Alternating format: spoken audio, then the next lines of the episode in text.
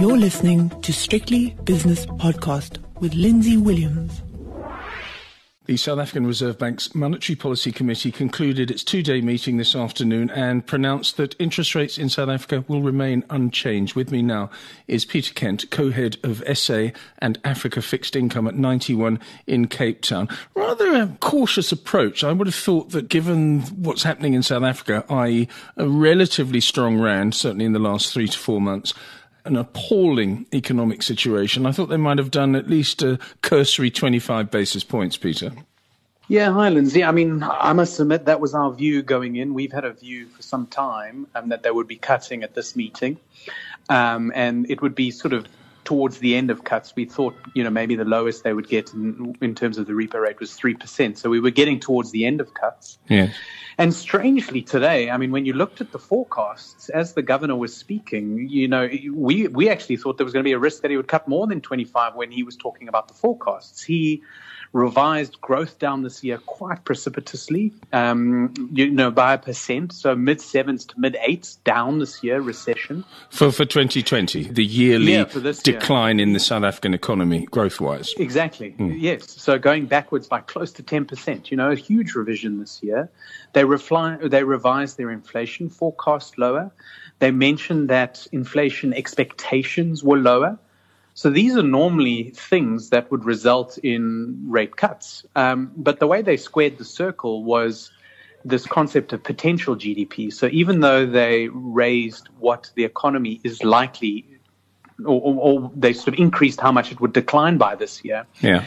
they, they, they sort of corroborated that by saying hang on, but the economy actually is going to grow. Its potential is less as well. So, in other words, even though they were revising GDP lower, it was closer to how the economy should be performing. So, it was a little bit.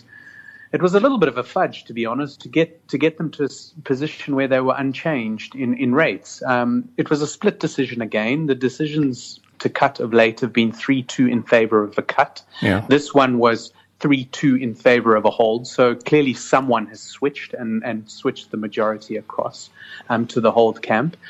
But we were surprised, um, given those revisions, that they, they didn't cut. So yeah, I would agree with you. Look, but in the in the Reserve Bank's defense, they've been very active. They've been very proactive in rate cuts, providing liquidity, providing market support. So no one could ever accuse them of being asleep at the wheel. But given the mix of forecasts they gave us today, I'm surprised they didn't cut.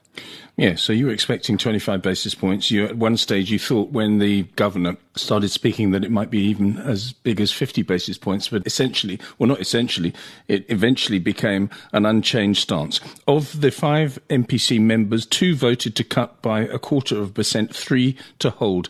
The Reserve Bank sees inflation, it says here, well contained in the in the medium term. I'd say so because there's no demand. It sees core CPI at an average, that's consumer price inflation, at an average of 3.4% during the 2020 year versus a previous of 3.3%. So that's, that's essentially unchanged. Fiscal risks may add to exchange rate pressure is another quote that I saw. What does that mean? In other words, if we continue to uh, not make any money as an entity in South Africa, then the rand is going to get weaker. That's what I interpret it as.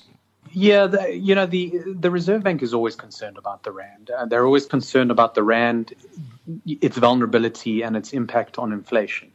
Um, so that phrase has been in, in the last few statements. The way it relates to fiscal risks in South Africa is clearly we, we, we know the fiscal predicament we're in. Debt to GDP is rocketing because there is no growth and there are no taxes, and we haven't really managed the fiscus well over the last few years. So that bad fiscus ultimately could mean that capital that previously invested in our bond market would leave. And that's what we've seen over the uh, this year since the, the, the coronavirus hit. Is we've seen quite a lot of bond outflows from the market. The peak was in was in March. It's slowed down to small inflows since then, but it's essentially saying if foreign investors, um, you, you, know, sort of judge our fiscus not to be improving, so the mini budget coming up in October is an important data point. You know, the risk is that they could take their capital out of the country, which, you know, they would have to then convert into dollars and sell rand, and that would result in, in the currency depreciating. So they're basically saying, you know, the fiscus is vulnerable. It hasn't been managed very well. COVID hasn't helped us. And if we don't do something about it, these foreigners are going to leave our bond market and, and, and potentially leave our equity markets. And as a result of that, the rand would depreciate and then force their hand on inflation. Let's have a look at the market reaction now because I can have a look at the 10 year. It's around about 920, 921. That's a 9.20, 9.21 yield. The Rand has steadied quite nicely. Well, it's, it, it's remained more or less unchanged in the high 1620s. So I think people are just saying to themselves, well, maybe this is a good thing. Rather than a cut, um, this is actually rather good. And the market reacting in a stable and measured fashion, which is exactly what we need, I think.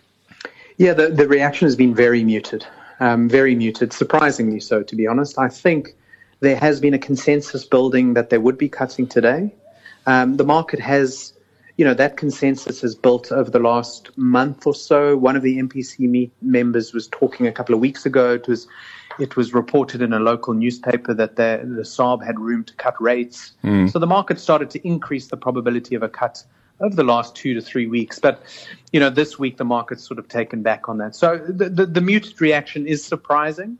Um, but you know some of the some of the move and the unwind of the cut happened over the last couple of days. Also, bear in mind that the currencies had a very very strong run. Um, you know, and even in the face of poor global markets, poor equity markets overseas, the rand and other emerging market currencies have had a good run.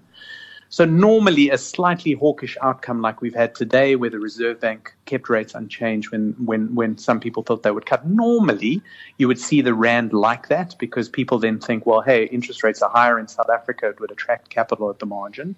So normally you would expect the Rand to strengthen a touch, but it's already done a lot over the last two, three weeks anyway.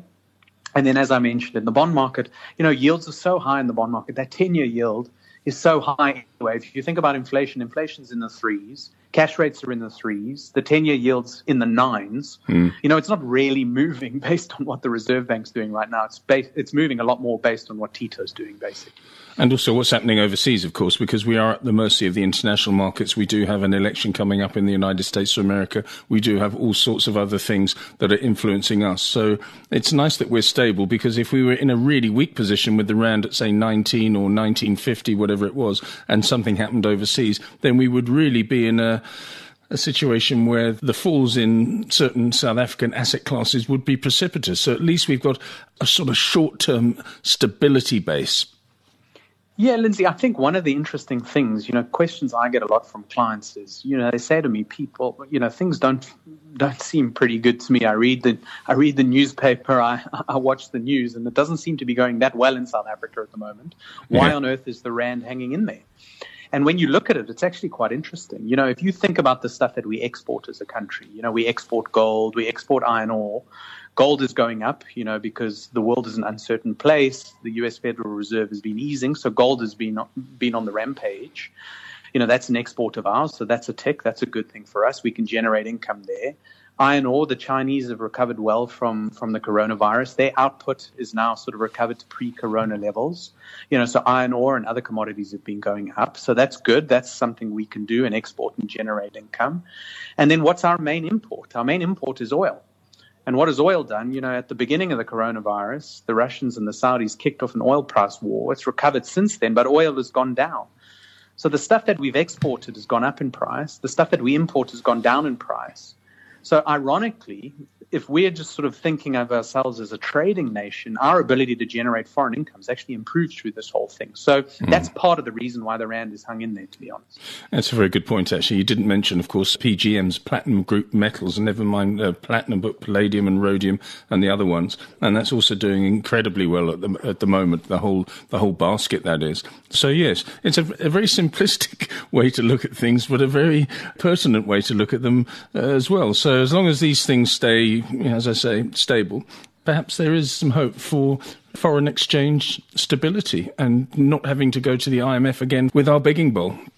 Yeah, Lindsay, I think, uh, you know what, I think uh, as sort of South Africans, what we really need to hope for right now is, is the external environment to remain supportive. So that mix that I mentioned of, you know, our plat- of our sort of commodity prices, you mentioned the platinum group as well, you know, that stuff staying where it is, oil not necessarily going up, and very, very importantly, the dollar not rallying. You know, Mm. Obviously, one side of our currency is the rand, and the other side of the currency is the dollar.